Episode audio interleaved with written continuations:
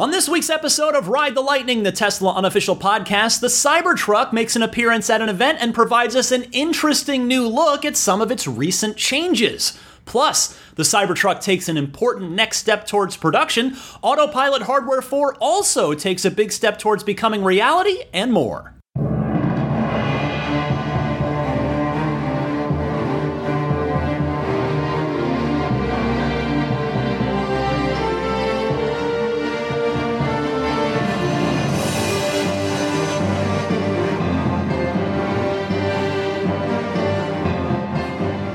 What's happening, friends? Ryan McCaffrey here with you, live from Los Angeles on episode 358 of Ride the Lightning, your weekly Tesla unofficial podcast for June 12th, 2022. Yes, I am down here on a business trip. I am recording a little early this week. It is late, late, late Thursday night. Uh, normally I record late Friday nights. But on this business trip, it's going to be a busy one. I've got a little window here. I've got a full show prepared for you. So, as usual, when I do record early, I'll just mention if anything major pops up on Friday, I will certainly talk about it in great detail on next week's show.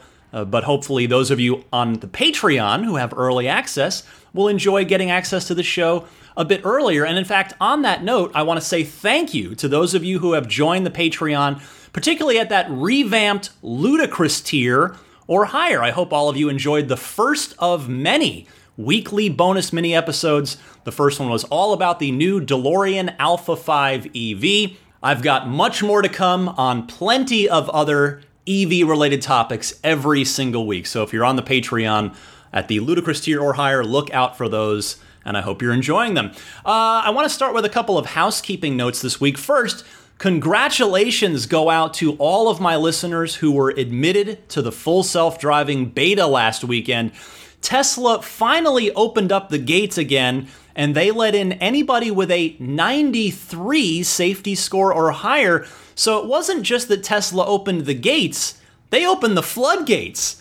So have fun with it if you're new to the beta, but I would caution you in all seriousness never let your guard down with it it has come a long way from where it was when I first got in last fall, as it had from when the beta first started the holiday season before that, almost a year prior to that. But even today, it can still do unpredictable things, even on routes that you have used it on previously. So don't get too comfortable with it, but do enjoy it, do have fun. By the way, uh, Elon Musk added this in a follow-up tweet saying, quote, 10.13 smooths out intersection control, especially long lefts, and starts to handle roads with no map data at all. Last point is a big deal. Within a few months, FSD should be able to drive to a GPS point with zero map data, which would be pretty cool. And I mean, by that, it sounds like more major under the hood work is happening behind the scenes on the FSD beta.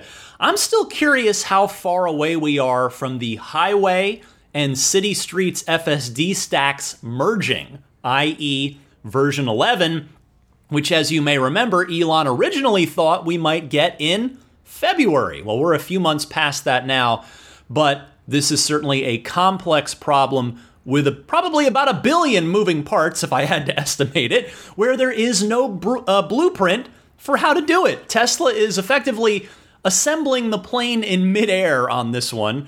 Now, I mean, just from the sheer passage of time, plus what we've seen in the last couple of updates, it does sound like the autopilot team is laying down some foundational groundwork before merging those stacks in version 11. We could be weeks away from version 11, or it could still be months, but progress is happening, and I am so excited for all of you who are new to the beta to have a front row seat for that progress. Welcome aboard to all of you. Uh, one other quick thing on the subject of PSAs and housekeeping notes. This is a public service announcement specifically for my Delaware listeners. I want to say thank you to Adam from Delaware for letting me know that there's currently a bill going through the Delaware Assembly. It's House Bill 239 to allow EV only manufacturers to operate up to two dealerships in Delaware, which, as uh, Adam notes, that's good because Delaware is a small state. So two uh, two dealerships would be a good thing. So if you'd like to read the bill for yourself, you can certainly Google it. But here's a snippet. It says an act to amend Title VI of the Delaware Code relating to motor vehicle dealerships. This act creates an exception to the restriction on manufacturers operating vehicle dealerships in Delaware to allow a manufacturer of zero emission vehicles that does not operate in any franchises to own, control, or operate up to two dealerships in Delaware, which certainly sounds like that bill was tailored pretty specifically for Tesla, but it's also opening the door there for both Rivian and Lucid as well. So you like to see that. Now, if you would like to support this bill, be sure to contact your state senators and your state leaders to respectfully but enthusiastically express your desire for this to be passed and to be signed into law. Let's get Tesla legalized in another state as this state by state battle for Tesla legality rages on. Uh, all right, sorry, there's one other housekeeping note. I promise it'll be quick, and then there's plenty of Tesla news to get to. It's a follow up from last week when Sergio called into the Ride the Lightning hotline wanting to get his hands on an Austin built Model Y 2.0. The short version here is that Brian from Little Elm, Texas, which is a town north of Dallas, has a Model Y order in, and he got the invitation from Tesla to take that Austin built standard range Model Y if he wants it. Now, he mentioned that he's not going to take it, he's going to wait for the long range, but to Sergio or really anyone else in Texas, and reports are now, as uh, my recording, that it's extending even beyond Texas. If you're interested in that standard range Model Y 2.0, it looks like there's a decent chance that you can get access to it now that we know with certainty that these invitations are not being strictly limited to Austin residents. So good to see the Model Y 2.0 starting to get out a little more widely available. All right, news wise, there's a lot to dig into. Let's start by talking Cybertruck, which, by the way, let's just on that general topic. Talking Cybertruck is about to get a lot more fun.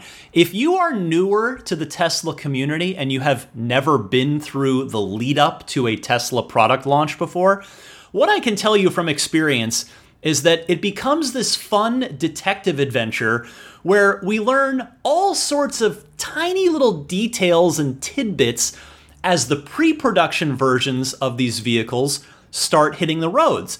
And that's exactly what happened this week as one of the newer alpha prototypes of the Cybertruck was in attendance at the ribbon cutting slash grand opening of the Elkhorn Megapack facility in Moss Landing, California, with Tesla and in partnership with PG&E, the Pacific Gas and Electric, the utility provider here in Northern California. I want to say thank you to Tesla Motors Reddit user I shouldn't have said that for attending the event and getting some really great pictures of the Cybertruck. And because of that, we can see a lot of interesting details. Here's what jumped out at me. First, the dashboard is very plain, fairly traditional black dashboard. You can see the Blade HVAC vent system running across it, just like all four of the other Teslas now. And I point that out to say, well, that plain black dashboard looks totally fine, don't get me wrong, but if you go back and look at the interior photos of the original Cybertruck prototype, it's definitely not that white marble looking block that really stood out on the original prototype. So, in other words, that marble-ish block, which by the way we were told by Tesla was a, a paper-based thing, what that marble-looking slab from that prototype probably isn't going to make it into production, which is too bad because it did look pretty cool. But something the prototype didn't have that the new alpha prototype does, and thus the production version is likely to have as well, is something we got a brief glimpse at before, and I talked about it at the time, but now we have a clearer look at it, and that is an instrument cluster screen. This means that, unless there are changes coming up for the 3 and the Y that we don't know about yet, which by the way, is entirely possible, the Cybertruck will be the cheapest way to get a Tesla that has two screens in the interior.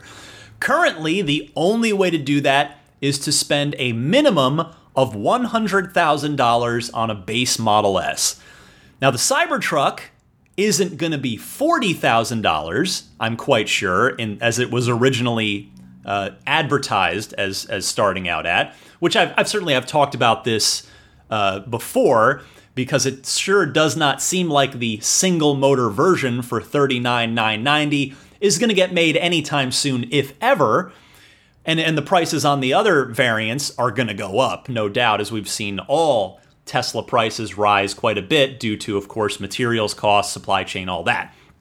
But if the dual motor Cybertruck starts at, let's say, 60 or 65,000, because that's I feel like it's going to be somewhere around there after originally being listed in November of 2019 for 50,000, but I think we're looking at 60 to 65. Anyway, uh, even at those prices, the Cybertruck will still be by far the most affordable two screen Tesla that you can buy. Another observation, and curiously here, this Cybertruck, even unlike the one we saw at the Cyber Rodeo event, the Giga Texas grand opening, this particular Cybertruck that showed up at this PG&E event has a shorter, unnoticeably shorter windshield wiper arm and a mysterious vertical rectangular cutout on the far edge of the windshield. Not literally a cutout of the glass, but you know, there's a black border that runs around all of our windshields. Uh, that's where my rock hit my Model 3 windshield and started the crack. But anyway, there is a rectangular, vertically oriented rectangle there, which I'm not really sure exactly what that's supposed to be. It's uh, it's could it be a rain sensor there for the for the windshield wiper? Could it be a new camera as part of the hardware 4 suite, which by the way we're going to talk a lot more about here in a few minutes? Could it just be a VIN plate? It's really tough to know, certainly at this point, and now I'm really eager to find out because if you were to look at the pictures of it, it's just in an odd place for whatever this is. Again, far the far left side of the of the of the windshield if you're from sitting in the car, the far left side of it, and about half to two thirds of the way up the windshield, there's just you know it's not in the top corner if it were a VIN plate or down the. So I don't know. It's uh, I'm really eager to find out what this is. It's probably nothing. Like it's probably nothing really that interesting. It probably is a VIN plate, but I don't know. I'm now uh, curious to learn the answer to that. And anyway, one almost maybe Easter egg thing, and that is that in the Cybertruck interior, we can even see the uh, brake and accelerator pedals in these pictures, which, okay, you might think, well, what's interesting about that? They're, number one, they're aluminum pedals, like in the Performance 3 and Y. But what's fun, at least I thought so, is instead of having rounded edges like our pedals do, they are distinct squares, rectangles with, yeah, not squares, rectangles with 90 de- degree corners, which I think is just a clever and funny touch that, of course, fits with the theme of the rest of the truck. So uh, I got a kick out of all those pictures and, and observing all these new little details. Now, speaking of the Cybertruck, as I alluded to at the throw in at the top of the show, it did take a small but key step towards production this past week. This story comes via Drive Tesla Canada, who writes Tesla's GigaPress supplier, IDRA Group, has been teasing an all new 9,000 ton GigaPress over the last few weeks and will officially unveil the massive machine at an open house in Italy. There was a lot of speculation that the new GigaPress was for Tesla, given that Tesla has also previously said it would be ordering an 8,000 ton GigaPress for the Cybertruck, and IDRA has even shown it off in a video last year. It also painted in the automaker's signature red and white colors, like its other GigaPress machines currently in use. After the company released a video this week showing the 9,000 ton GigaPress being assembled ahead of the event, Tesla CEO Elon Musk confirmed it will be delivered to Giga Texas and be used to produce the Cybertruck body. So, this is the 9,000 ton, think about this, 9,000 ton gigapress that's going to be used to stamp out the bodies out of stainless steel. What I find particularly optimistic about this story and about this news is the timing. Let's look at the calendar for a second. The Gigapress is being unveiled and shown off in early June. They will need to then either disassemble this one and deliver it to Giga Texas and install it there, or they're building another one for Tesla within Giga Texas, of course. Either way, the point is that 2022 isn't even half over yet, and this key component of Cybertruck production is ready. It's ready to roll.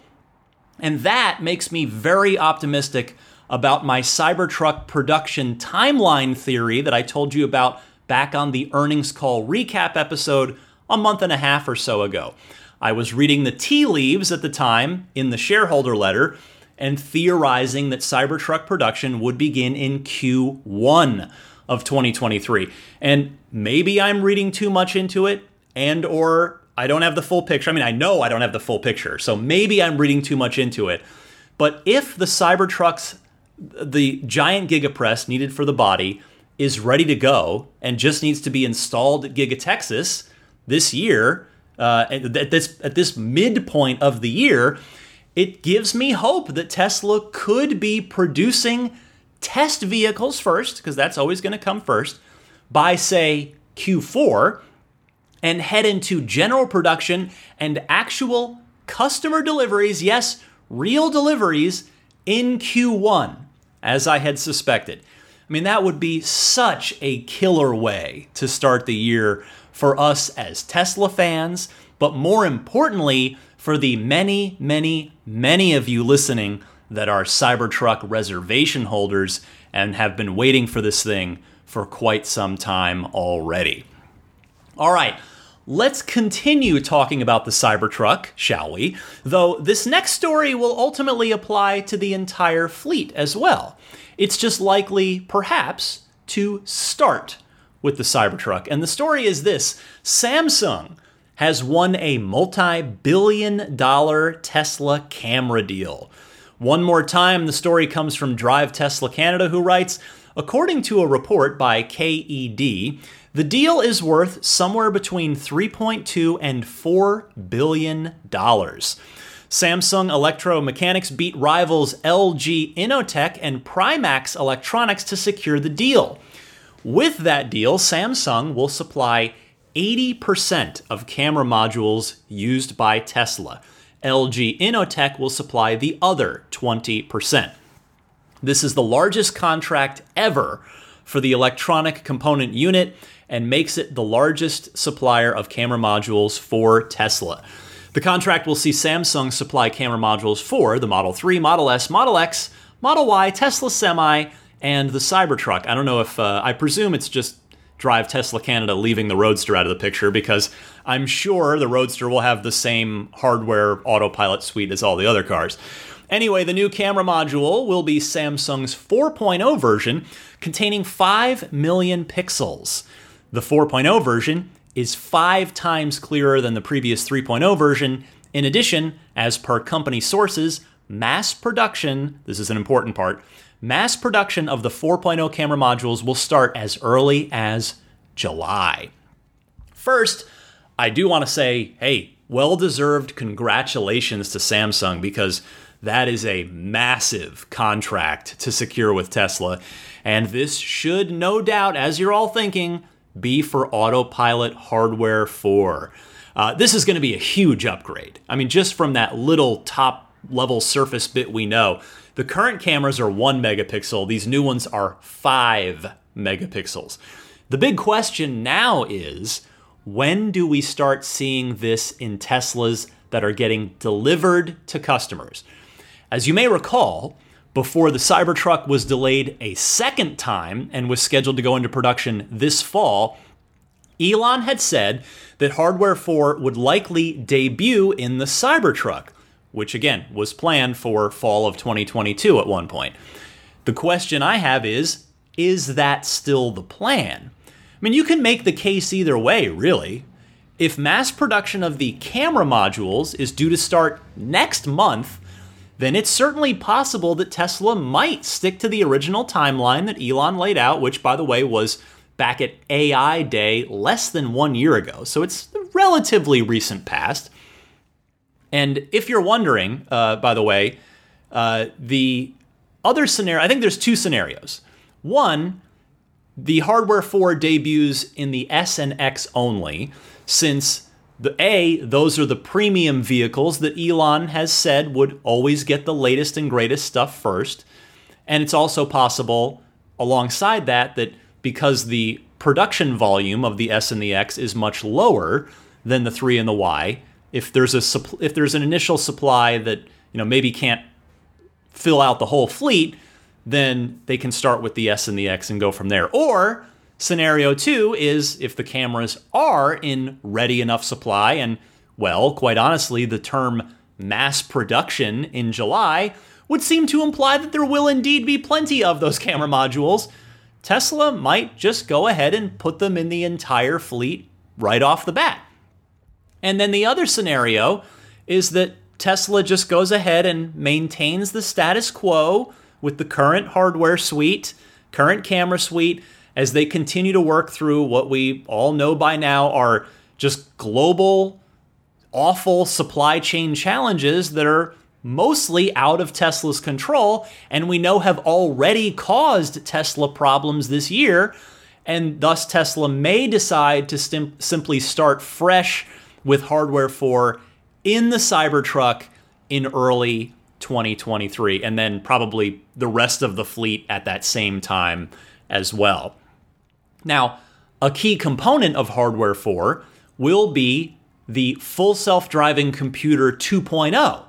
And we haven't heard anything about the status of that just yet. I mean, if that part's not ready, it probably means the cameras won't be going into any cars until it is, even if Tesla's starting to get a, a stockpile of those camera modules. Uh, one more thing, speaking of the cameras, will Hardware 4 include more of them per car?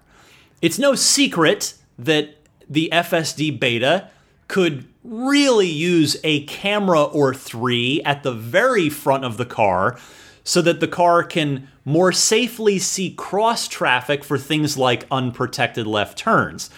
As it is right now, it has to creep pretty far out there in order for the front facing cameras and or the B pillar cameras to get a look for again something like an unprotected left. So I don't know. I, I think there's a good chance Hardware 4 might have more cameras per car going on with it.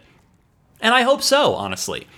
Uh, finally, on this topic, I think it's also fair to wonder if Tesla's going to reinstate radar in Hardware 4. Why do I say that? Well, there is a reason.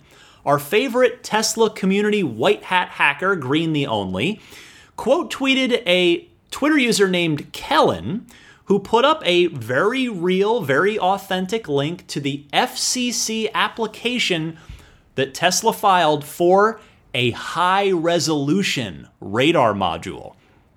Green wrote this in response saying the frequency is in line with exterior radars from Bosch and Continental. Is this the imaging radar that we've been waiting for? And then the plot thickens here because obviously hardware 4 is going to be an improvement, providing a ton more processing overhead for Tesla to work with, higher resolution cameras, perhaps more cameras, more views to, to operate with and to make decisions with.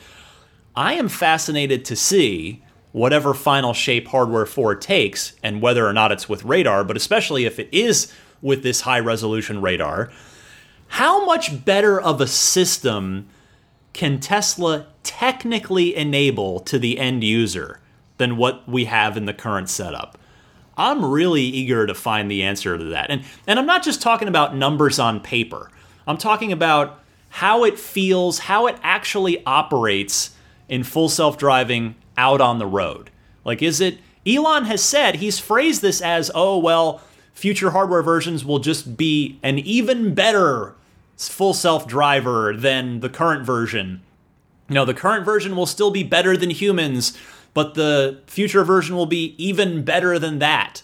So I, I, I want to know what the real world context for that is. You know, is it going to mean a smoother experience? Is it going to mean, I mean, I, I imagine on some level it means a safer experience, even if Tesla, they're not going to want to phrase it that way, probably, but I just wonder what that means in the real world to the actual end user. So hopefully we won't have to wait too much longer to find out. Next up this week, Tesla is getting some, Tesla service, I should say, is getting some attention from Elon Musk. He tweeted this past week working on Tesla North American service. The goal is two thirds of cars receiving same day service, no wait. End quote.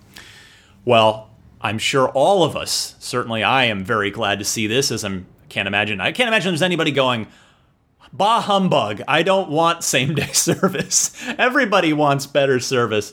Uh, I mean, as I've been saying for years now, service has been my personal number one concern about the future of the brand as the fleet grows so quickly. Not that there aren't other things. I mean, the build quality, yes. The um, you know, there's there's a lot of things that, that Tesla can improve on, and I hope will improve on.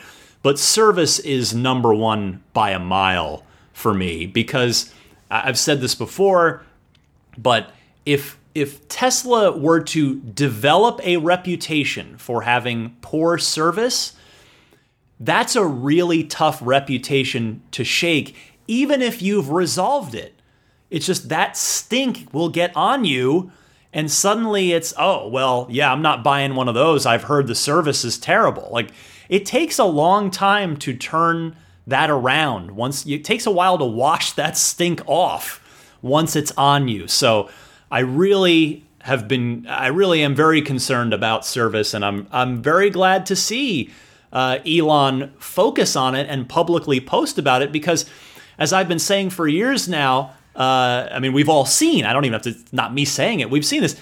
It's when Elon pays attention to stuff it it tends when he trains his eye on something, the change slash improvement tends to happen. It's like the eye of Sauron f- fixing on you, only not evil, right? It's oh, we're gonna okay, Elon's we're over here in service, and oh, Elon's eye is on us. We bet we're gonna we're gonna get better and and more hopefully more resources are gonna put into it, but get put into it.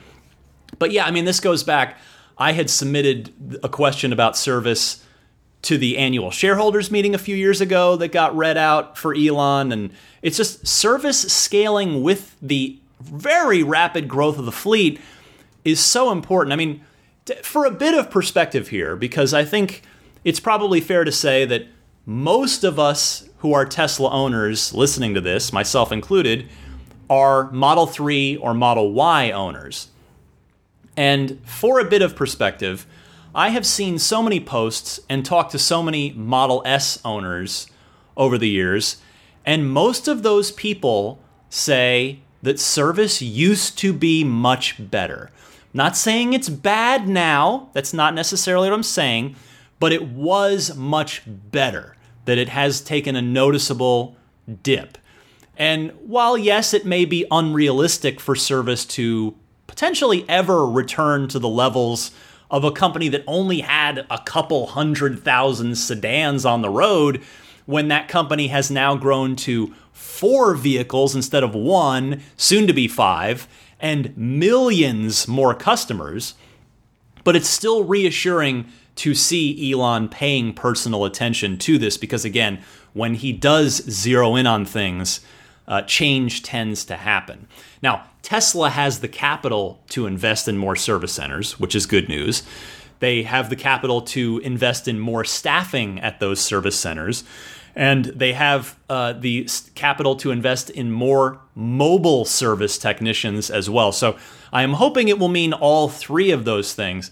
Now, not that you'd put all your eggs in one basket as far as allocating additional resources. I mean, that would be foolish to put all your eggs in one basket, but personally, if I could vote on how to allocate the plurality of that money, boy, would I personally argue for as many resources going into mobile service as possible.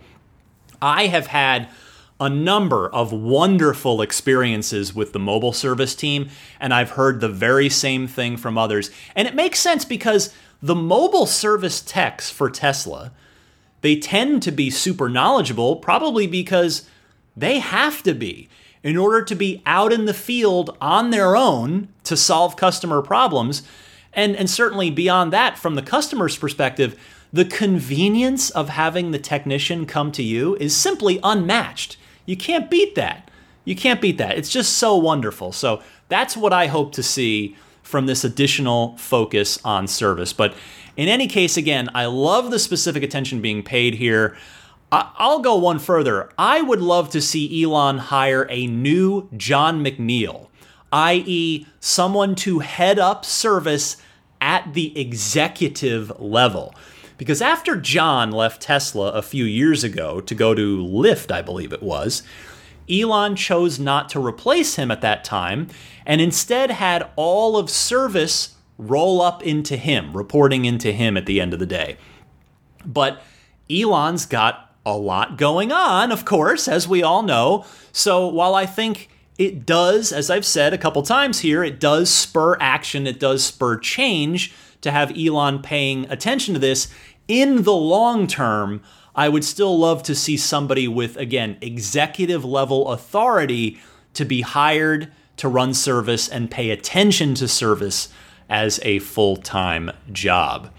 Uh, next this week, Tes- uh, Texas, the state of Texas, released a list of electric and electrified vehicles that are eligible for the state's light duty motor vehicle purchase or lease program. No Teslas were included in this list. Tesla Teslarati reported this and they write The program offers rebates of up to $2,500 for the purchase or lease of specific electric and electrified vehicles. The list of eligible cars is extensive, comprising 142 different models from practically every major automaker. These include 22 BMWs, 17 models from Porsche, 15 from Audi, 6 from Mercedes Benz, and 14 from Ford. Even Bentley had two models that were included in the list. The reason for this seems to be something that Tesla has been dealing with since its earliest days auto dealerships.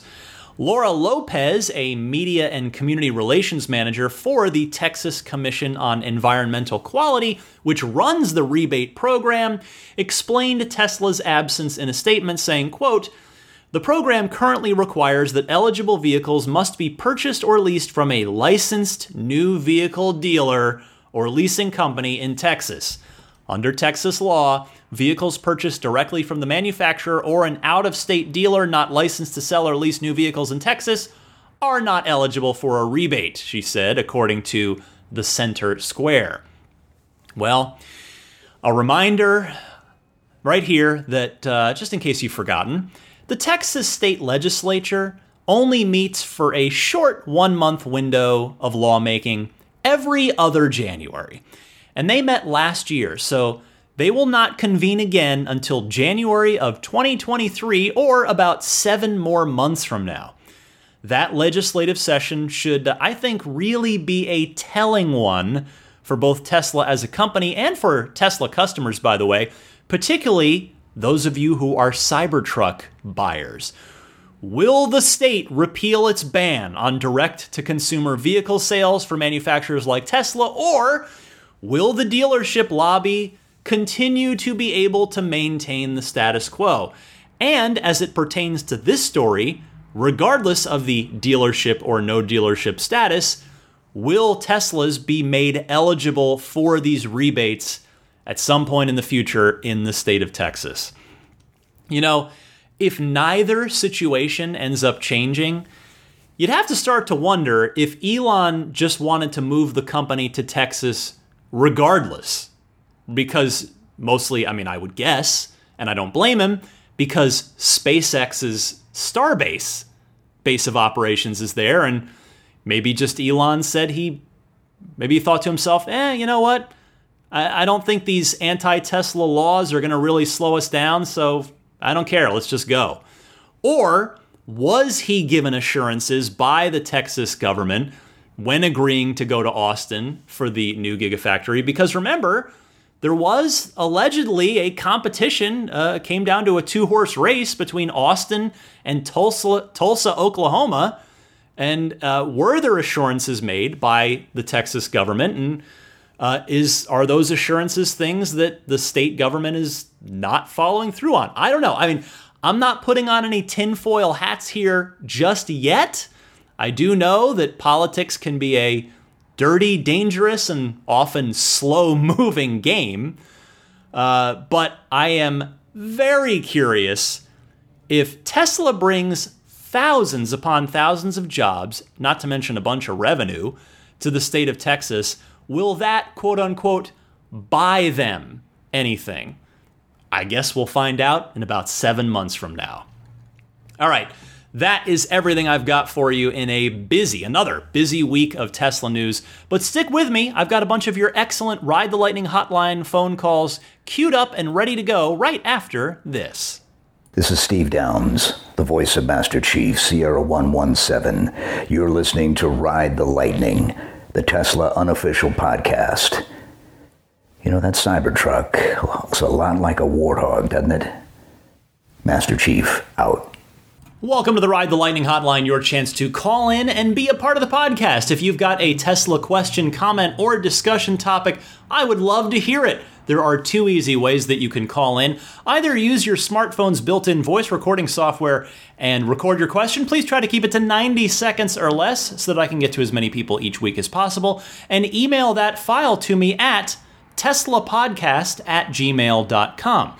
Alternatively, you can take that same 90 second or less question and call in and leave a message on the Ride the Lightning hotline. It's a toll free number that you can dial anytime, day or night, and the number is 1 888 989 8752. Again, that's 1 989 TSLA. And if you know someone special with an upcoming birthday, anniversary, graduation, or some other special occasion, you can give them a unique gift of recorded voices from friends and family telling them why they're special. The recordings can be podcasted or put onto a keepsake if you like. Visit lifeonrecord.com to learn more. Let's kick it off with Peter from Temecula, California. Hi, Ryan. This is Peter from Temecula, California. I just listened to the episode with Peter from Wisconsin, who called in with a comment about Sentry mode not being available when dog mode is enabled. Um, I think this is likely by design because um, having um, movement inside the cabin of the car is likely to trigger Sentry mode. Um, I actually experienced this myself when I was camping a couple of years ago in my Model 3. And um, this was before the uh, the official camp mode was released. So while I was getting ready to lie down in the back and uh, uh, go to sleep, I forgot that I had Sentry mode on, and that um, something, either movement, uh, I don't know if it was from the camera or the weight sensors on the seat, but when I was moving around and getting ready, uh, it triggered Sentry mode, and um, like it was the alarm with the very loud music started to play. So um, I think if you had a dog moving around inside the car when um, when Sentry mode is on, it's it's likely to just trigger that alarm, and that would definitely scare the dog. And um, uh, and if I'm not mistaken, the interior cameras have been enabled in recent releases, so I think it's likely just would trigger Sentry mode from the camera, um, if not by some other means, like maybe a dog could press the button or something accidentally. Uh, so anyway, I think that's likely by design, and um, it just kind of you would just have a conflict be- between those two features. Um, all right, uh, thanks a lot. Take care. Bye. Excellent point here, Peter. You're probably right. Still, I think most dog owners would happily trade the disabling of internal cameras and sensors in exchange for Sentry mode being able to be left on for the car's outside cameras. At least I speak for myself. I guess I can't speak for anybody else, but I mean, I'm not sure if it's that easy, technically speaking, but that would be my personal vote if it were possible. Uh, thank you for your call on that. And by the way, thanks to John from Western Massachusetts for calling in with the very same smart line of thinking as you, Peter. Because, John, uh, I know you're probably listening to my response there going, well, wait a minute, I called in about this too. And, well, as it turns out from time to time here on the Ride the Lightning hotline, great minds think alike. I appreciate you both. Uh, our next call is from Mitch in Marin County replying to my comment about Tesla insurance in California when I was talking about how I went and got another quote and it was actually higher than the first time I checked, despite having gotten a 99 safety score. Go ahead, Mitch. Hi, Ryan. It's Mitch from Marin County. You said that you, couldn't get a good price on insurance. You should be aware that uh, Tesla noted that in California, you're not using the the uh, their app to do dynamic insurance pricing.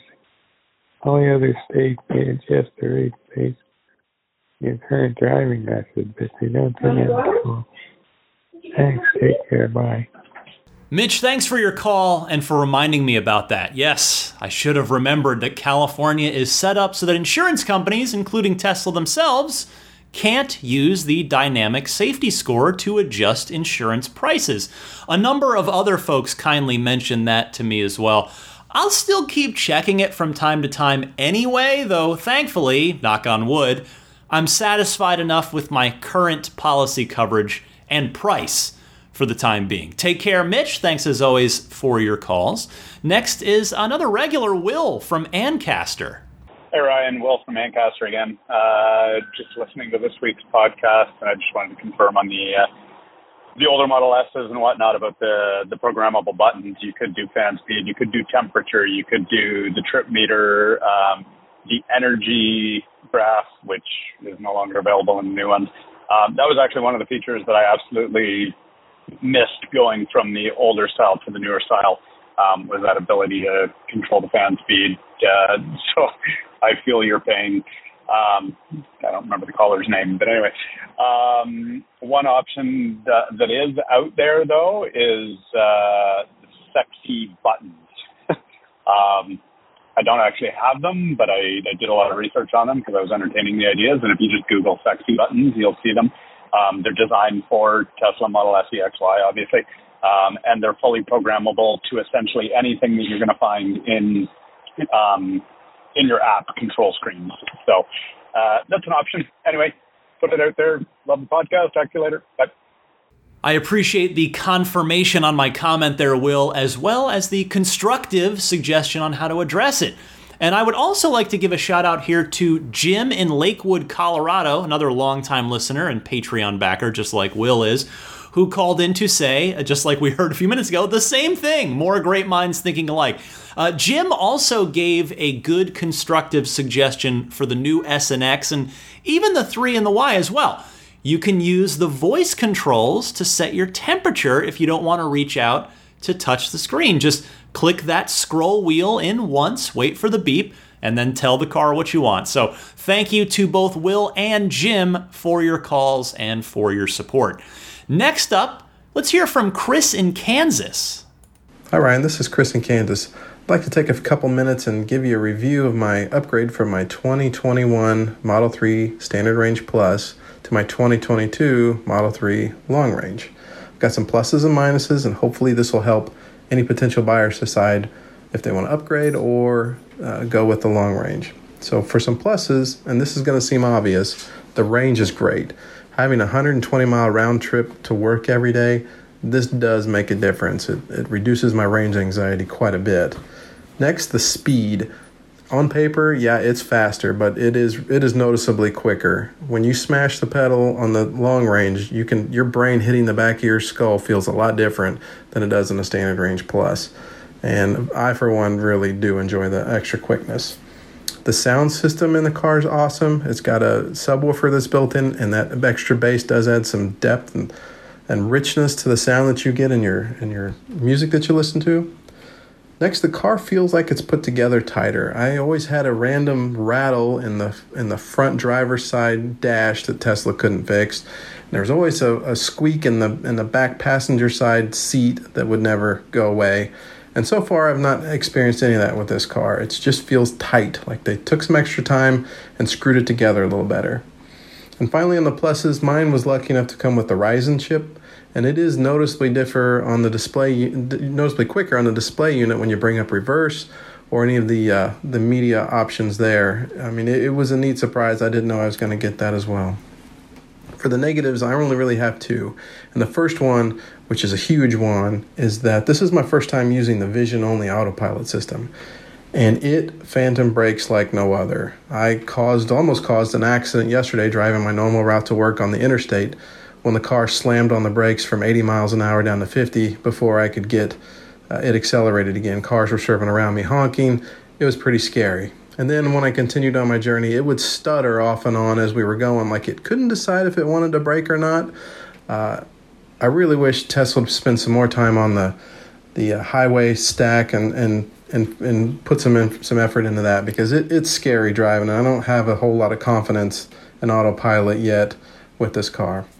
And then the last negative thing I have, and it's just and it's weird. It's a software thing I know, is that the the the uh, charging port door will never close unless I close it manually. If I accidentally open it, it just stays open. It doesn't go back down. So I have to go into the app or car and shut it. So those are the pluses and negatives I've seen so far in my upgrade. Um, overall, I'd buy this car again 10 out of 10 times. It, it's just an amazing product. The weirdness that I've found so far are really only software fixed issues that will get fixed eventually. Um, but if you're thinking about upgrading, I would definitely upgrade if you can. Thanks for all you do. Chris, I appreciate you sharing your experience here. And as you warned me on your email, your call is long, yes, but I agree that it's a useful testimonial for people who are trying to decide between the base Model 3 and the long range. Most of the good things you mentioned about the long range are objective things the range, the speed, the sound system, and the MCU3, the Ryzen chip. Thankfully, all the cars get that Ryzen chip now, so that's a plus. As for your car's build quality, unfortunately, that's kind of a car to car thing. Even four years into Model 3 production, and it doesn't really matter which version of the Model 3 you have. It's a bit of a dice roll. But yes, I would certainly agree the Tesla is getting better over time at building those Model 3s more tightly, you know, just having a, a more, just a better build quality overall. Unfortunately, uh, just as every car, regardless of trim level, gets the Ryzen chip, so too does every car get vision only autopilot. I can tell you from my experience with the FSD beta that phantom braking, again, in my experience, has been mostly beaten out of the system. Two of the FSD beta version updates over the, the last few months have specifically targeted quote unquote false slowdowns, as Tesla calls them. I certainly hope that Tesla ports those fixes over to the production branch of the autopilot software very soon. Thank you for calling in, Chris, and enjoy that new Model 3. Next up is Peter from Amery, Wisconsin. Hello, Ryan. I hope you're well. This is Peter from Amery, Wisconsin. Um, my understanding is that Tesla just has the one default navigation app or system or whatever you want to call it. And um, you can't, like, let's say, download something like Waze. Um, correct me if I'm wrong, please. Uh, but my girlfriend and I, we've been using Waze for you know, several years, and we really like that you can know about accidents, traffic, police, road obstructions, and so on.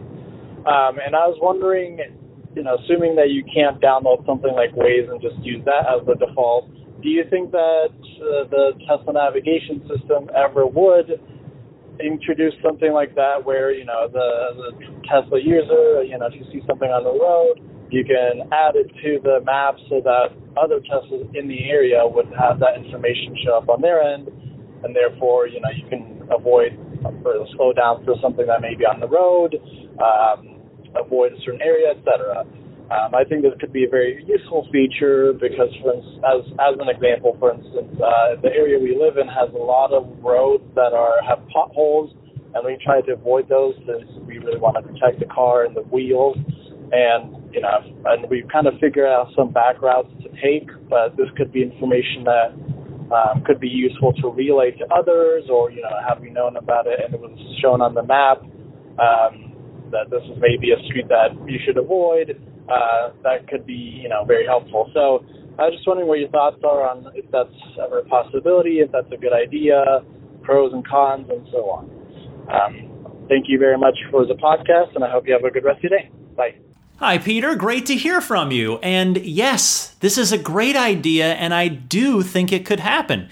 Elon has been asked on Twitter before if the autopilot cameras could ever be used to see and avoid potholes, and he said yes. And I think that's exactly where the Tesla Nav might be headed in the coming years. Automating most of the stuff that you're talking about, flagging accidents, potholes, speed traps, etc., for other users by using the vision system to just see and identify them through being trained by the neural net and then upload them back to the mothership to have their specific location be shared with the rest of the fleet that's in that area. Plus, we know Tesla is continuing to work on the in car nav, since, as I talked about on last week's podcast, they just added headwinds, crosswinds, etc., as range affecting factors in the predictor in the nav. So, yes, this is a definite possibility, and I hope we see it sooner rather than later, but I am confident that we will eventually see it. Thanks again for calling in, Peter. And let me take one more call this week. It's from Phil in Discovery Bay, California. Hey, Brian, this is Phil from Discovery Bay, California. You got a great show going that I really enjoy. Hey, some questions from last week's episode. Um, with regard to the excellent registration numbers for Model 3 and Model Y in California, curious how Tesla did in t- uh, percentage of total registrations. Also, um, with regard to the Hollywood Drive-In Theater um, news, uh, wondering what the the parking lot charging stations might look at as people are trying to get in and out, you know, um, for the 30 minute shows there. So it seems like it would be a bit of a mess in the parking lot um, with cars coming and going at the same time. And thirdly, um, I know your warranty's due to expire here in the next couple of months. I'm not far behind you. you have any recommendations on uh, items for uh, Tesla Service Center to look at and check on before that warranty expires? All right, thanks a lot for your uh, insights and comments. Look forward to future shows. Phil, thanks for the call. If I didn't mention it at the time, to answer your first question, a Tesla was one out of every 10 new cars in California in Q1 2022. Think about that. The entire giant state of California, a lot of people here, one in every 10 new cars. It was actually even a little more than that because it was 11%. That is amazing, if you ask me, and just awesome to see. Your second point about traffic flow issues at the Hollywood Drive In Supercharger that's underway, that's a good point. I had not really thought about that. Hopefully, Tesla has. But realistically, I expect that most people will simply unplug and leave when they're done, even if the show on the big movie screen is still going. I mean, for one, most people are just going to want to get on their way, and two, it's proper charging etiquette to not occupy a charging spot unless you're actually charging, and I think most people are pretty good about that and will adhere to that. Finally, as far as what to have checked out on your car before the warranty expires, I'll tell you, I'd love to hear some ideas for that myself. But any squeaks or rattles that you may have, those are, I would say, now is the time to try and have them addressed before you go out of warranty. Take care, Phil. Thank you so much for your call. And thank you to everybody for taking the time to call in. I will get to more calls next week, I promise you that. So if you'd like to call in and either respond to something I talked about in the news block, respond to another caller, you just have a Tesla question, fire it my way. I gave you the two easy call in methods at the top of this segment, so refer back to that. And uh, I'm not done yet, though. I've got your pro tip of the week and some more, so stay tuned for a bit more right after this.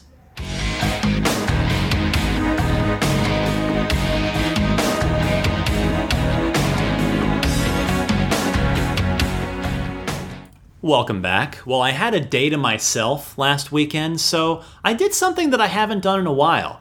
I went for a drive down through some twisty roads in the woods, and boy, was that fun. I just forget sometimes. I mean, the day to day is is fun in the car, but taking a car, taking my car specifically to just go for an adventurous drive, it's great. I mean, you really you just forget you don't have to use the brake at all in a Tesla on a on a you know low speed limit but twisty road. You can just let off the accelerator heading into the curves and then punch it coming out of the curves, which in a Model 3 performance is particularly fun. So, you know, I just want to say if you haven't taken your Tesla on a fun drive with that has no other purpose except for that, if you haven't done that in a while, Make, try to make some time to do it if you can, because boy, is it fun. Uh, also, just coming back over here to my hotel to record the podcast and then go to bed, coming back from from my uh, our LA office, I dialed up my Uber and I was very happy to see because I always I know I've, I I feel bad I've I I uh, have said mean not mean things but I've I've made it clear I'm not a fan of the Prius so anytime I'm I'm getting an Uber or a Lyft, I'm just like, and I'm and it's like waiting for driver, you know, finding driver. I'm like, please don't be a Prius, please don't be a Prius. And I got a Model 3. I was like, yes, I got a Model 3. So of course, uh, I, I told the driver as soon as I got in, oh, I've got a red Model 3 too, because it happened to be a red car. And it, you know, I just found it so interesting. I had a had a nice conversation with the guy the whole way back. It was like a good 20 minute ride or so. And it's just, I find it fun. I mean, in general, I just like talking to other Tesla owners. But especially, it's just, I don't often get to talk to Tesla owners who are not super enthusiasts. Like all of you I love hearing from all of you in the Ride the Lightning hotline. I love exchanging tweets with you, emails with you, Instagram messages with you. Uh, some a lot of times, some of you will come to town and and reach out and say, "Hey, can we meet up?" And and and I'm always enjoy I'm always enjoy doing that. But you know, if you're listening to this podcast, you're at the far enthusiastic end of the scale of Tesla ownership. And that's great. We all love this. We all, it brings us all joy. We have fun with it. But I, I just, I don't get the opportunity to talk to uh, just a, a, a Tesla owner who just bought the car and isn't like consuming every little bit of Tesla news. And and it was really uh, fun. It was just fun to talk to him. He he loves the car. He's he's said he's got several other cars, uh, but he's he's going electric from here on out. And uh, it was it was just a fun conversation. So I hope I get to be in Teslas more often on ride shares because it's this only the second time I've ever been in one. Not that I'm in ride shares super often, but uh, I just hope it becomes more of a normal occurrence. Anyway, real quick, how about an entertainment recommendation for you this week? And the show on Netflix, it's back for season two. I think I might have mentioned it when season one came out. The show is called The Floor is Lava and it is just a wholesome, fun game show that is a it's a it's a literal like physical recreation of the old you know imaginary living room game. The floor is lava. It's very fun. If you haven't seen it, check it out, and it's back for season two. If you have already seen season one. Pro tip of the week time. Mike in Blythewood, South Carolina. Go ahead. Hey Ryan, this is Mike in Blythewood, South Carolina. I took delivery of a red Model Y in July 2020, and my wife got her white Model Y two weeks later. And boy, do we love our cars. Like you and so many of our friends in the Tesla community, I love to take my puppies along when I drive my Tesla. I thought I'd pass along two important lessons I've learned while traveling with them. I have two mini schnauzers, and they each weigh less than 15 pounds. While driving, one sits on my lap and the other likes the front passenger seat. As you may remember, last year Tesla imp- implemented an energy saving feature which disables the passenger side vents if no passenger is detected, which means my puppy does not have his AC on by default. Summers are quite hot where we live. So tip number one is this. If you want your dog to stay comfortable, be sure to bring up the HVAC menu and click the vent on the passenger side. You will see the air start to flow on the animation, and your pal will thank you. Tip number two may qualify as a pro tip. I sometimes make short trips to the store or for takeout with less than 20% charge. I recently discovered that dog mode does not work when the state of charge is this low.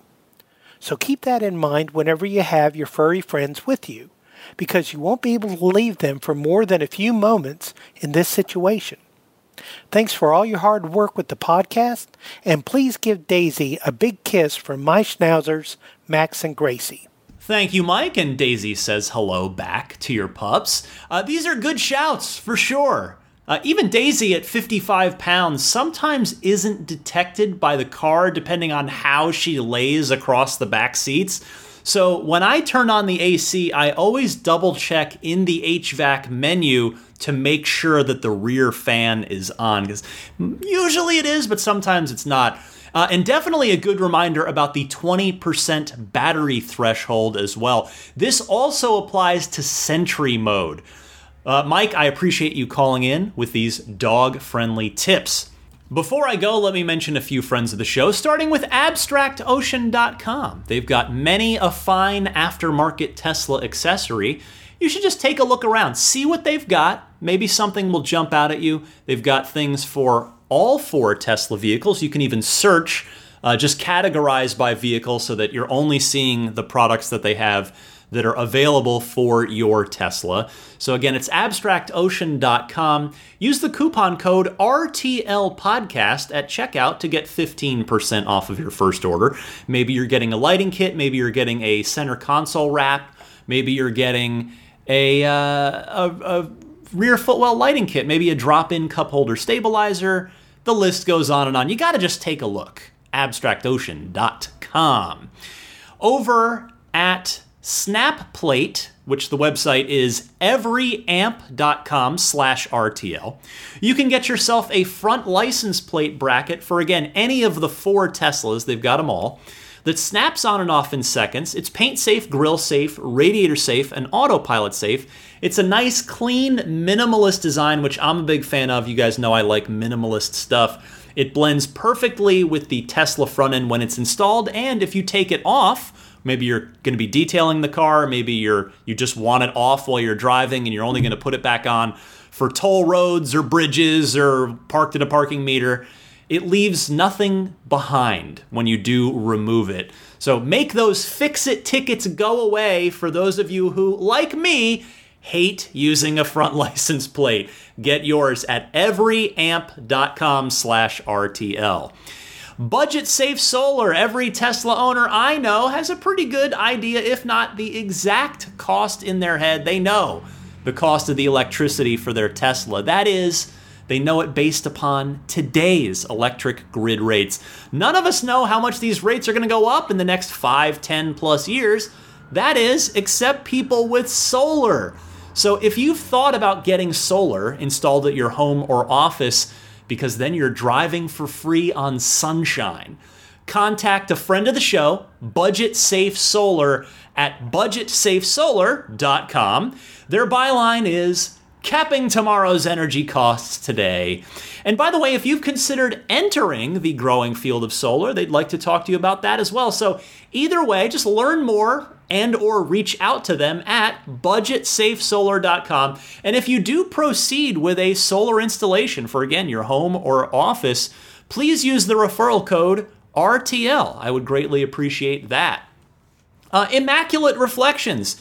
If you're going to be in the greater San Francisco Bay Area with your car, treat your car, treat yourself. Bring your car to Immaculate Reflections.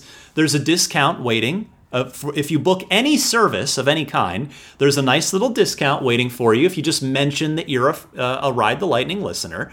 Maybe you want to do paint correction, ceramic coating, paint protection film on some or all the car. I recommend them all for various reasons. Just uh, Jeff, the proprietor there, is happy to work with you and your budget on you know whatever's going to work best for you. So check his website out, and that's also how you get in touch to book in with him. The website is irdetailing.com. Look him up on Yelp if you like. His uh, page there is yelp.com slash immaculate reflections.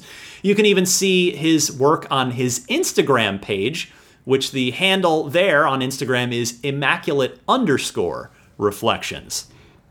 How about puretesla.com slash RTL, your one stop shop for your dash cam and Sentry mode needs? I've got the 128 gig kit in my car. It's only 49 bucks, shipped free anywhere in the US. It's a micro SD based solution that plugs right into your USB port in your car, comes fully formatted, ready to go. It's really just the easiest, most bulletproof, rock solid way to go with the dash cam and Sentry mode. I recommend it. Get yours at puretesla.com slash RTL. They also have the nice slim profile wireless game controller kits for your Tesla as well at that same link if you're interested in that.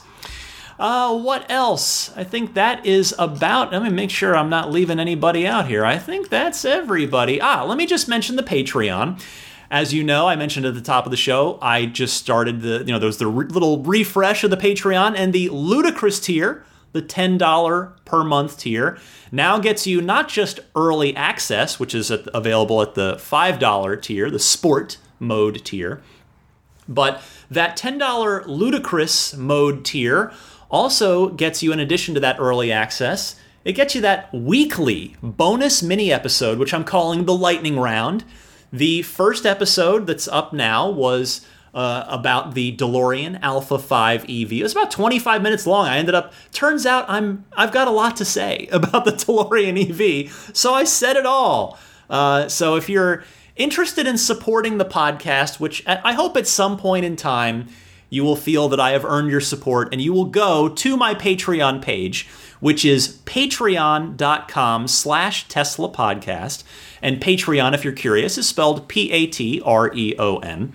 Uh, you can support, you can pledge at that ludicrous tier, or I mean any of the tiers you want, but that ludicrous one is where that weekly bonus lightning round mini episode comes in. And and I should guess I should note, just to be clear, if you join now you'll get access to uh, the entire back catalog, which for now is just that DeLorean uh, one. But as they come in, at any time you join, you're going to suddenly have a, a more and more weekly bonus mini episodes that you can go back and listen to if you want. So hopefully that will appeal to you. I'm just trying to provide a little more value, a little more a little more thank you to my audience who is kind enough to support me at the uh, ludicrous tier or higher.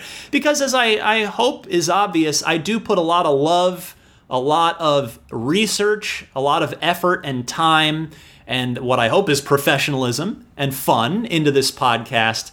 Uh, and perhaps again, I know I've got to earn your support. It cannot be given, it must be earned. So that's all I'm trying to do week in and week out. Uh, you can follow slash subscribe slash whatever each podcast service calls it on all the major podcast services. I'm on Apple Podcasts, I'm on Google Podcasts, I'm on Stitcher and TuneIn and Spotify, and even YouTube, although it's just audio only on there. But with YouTube in particular, if you want to find me there, just search Ride the Lightning Tesla on YouTube. You'll find my channel and you can subscribe for free very easily there. Uh, regardless of you know whichever podcast service you use, if you follow slash subscribe, the point of doing that is that the show will push out to you automatically every time there's a new episode, which is of course every Sunday at 9 a.m. Eastern, 6 a.m. Pacific. You don't have to remember to do it. Your device, your podcast service, will remember for you. You can follow me on Twitter or Instagram. It's the same handle on both, DMC underscore Ryan. You can email me anytime, TeslaPodcast at gmail.com. And uh, what else? I guess if you're if you fancy Xbox in the world of video games, I'm here in LA to cover a bunch of video games, including as the show publishes on here on Sunday, if you're listening to this on Sunday. Sunday is the day of the Xbox Bethesda Showcase. It's eh, odds are it'll already happened by the time you hear this because it was at uh, it was at 10 a.m. Pacific, uh, 1 p.m. Eastern. But I'll be live on IGN for our pre-show and then live on IGN for our one hour post show immediately after. If you'd like to hang out with me, I'm hosting that with the rest of my podcast Unlocked crew. That's the name of our weekly Xbox show at IGN. So, yeah, if you're a gamer and you want to see, uh, basically, it's the Super Bowl of Xbox, is the big you know press conference at this time of the year every year. Come hang out on IGN.com or YouTube.com slash IGN. Uh, and with that, let me simply say hello and thank you to all of the higher tier Patreon backers, the plaid level supporters who are now plaid is retired, but these folks are grandfathered in. So let me say thank you so much to George Cassiopo, to David Brander and Logan Willis, Jason Chalukas, Tim Hyde, Peter Chalet, Eric Randolph, Dory and Steve Guberman, Jeremy, Tesla owners of Taiwan, Ron Lee, Charlie Gillespie, David Perella, Dennis Peak, Jeff Angwin, Chase Cabanillas, the Lydia family, Aaron Altschul, Jared Brown, Jerome Strack, Jamie Dalton, Noel and Lucy Murphy, the Tesla Owners East Bay Club, Ryan Natchett, Mike and Barbara from Louisville, David J. Howes, Travis Krenzel, Matt Nixon, the Tesla Owners Club of Wisconsin, Jonathan Zalesny, Ish, not Elon Musk, T. Kirk Lowry, Peter, and the Bear Boys of Colorado. Next up, the Maximum Plaid tier. First, a shout out to the latest Maximum Plaid backer, HaloBengals.com, along with the rest of the Maximum Plaid crew Jonathan Wales, Cameron Clark, Daniel Grummer, Seth Capello, Nick and Tony, the Galpin family, Ryan from Las Vegas, Darren Nickel, Kaz Barnes, Ulrich Lassa, Brett Libano, Patrick Wisneski, Gil Cabrera, Hay Watley, Eric Brown, Mark Eversole, Todd Badger, Joe Edgel, Kevin Yank, the Tesla Owners Club of San Joaquin Valley, Michael Williams, Will Stedman, Mait Suaru, Derek Nesselrote, Justin Perez, Jeremy Harris, Chris Beach, Tom Mills, Alex Brem, Tyler Smith, Corey O'Donnell, Matthew Graham Droneberger, Scott Gillis, Aaron Huxley, John Cody, Aaron, Andre Kent, Joel Sapp, Kim Bay, Paul Casarino, Richard Corley, Chris Osborne, Zach Schwartz, KB, Matt Asbury, We Drive Tesla EV luxury car rental in Oahu, and I mentioned HaloBengals.com.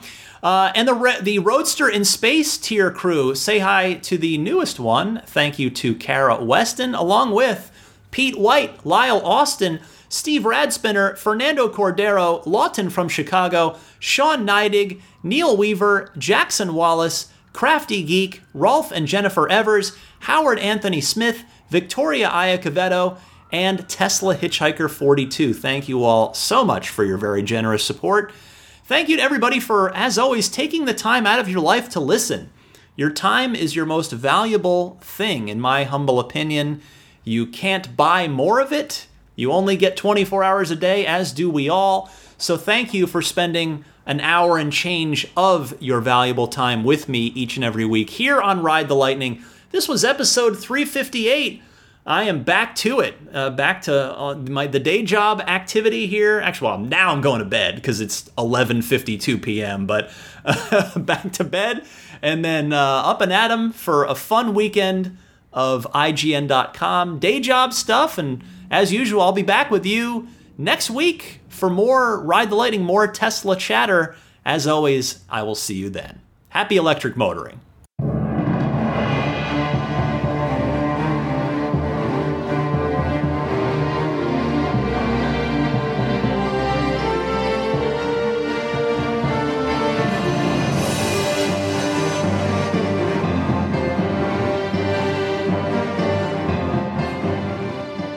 I mean, I think a Tesla is the most fun thing you could possibly buy ever.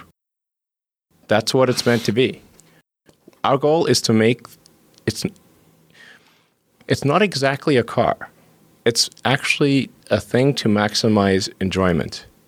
It's maximum fun.